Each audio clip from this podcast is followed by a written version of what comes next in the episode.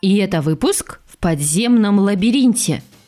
Вы знали, ребята, что под землей, прямо у нас под ногами, находятся самые настоящие лабиринты? А? Вот и подкастик не знал, пока сам все не увидел. Что же там есть, кроме кротов и червяков? Я расскажу вам историю о путешествии подкастика в подземных лабиринтах, об их обитателях и строителях, о его знакомстве с новыми друзьями и еще много интересного.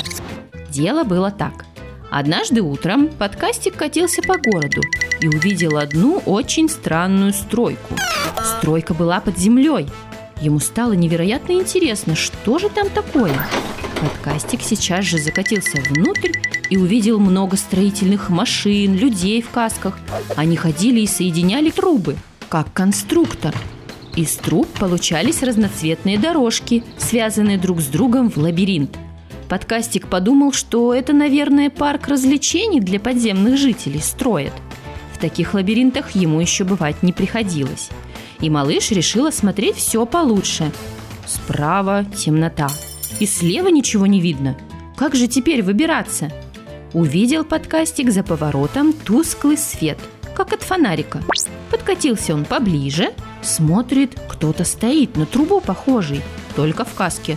Фонариком что-то подсвечивает и внимательно рассматривает. Подкастик хоть и совсем малыш, но вежливый, поэтому он тут же поздоровался и представился, а потом объяснил, что он не просто так сюда попал, а чтобы рассказать ребятам, как тут все устроено. Оказалось, что это икопластик, помощник строителей в прокладке труб по всему городу. Подкастик страшно удивился, ведь он почти угадал. Трубы, в которые он попал, действительно напоминают лабиринт. Только бродят по нему не подземные жители, а вода, газ, разные отходы и провода. Конечно же, подкастик сразу попросил своего нового знакомого все о трубах для ребят подробно рассказать.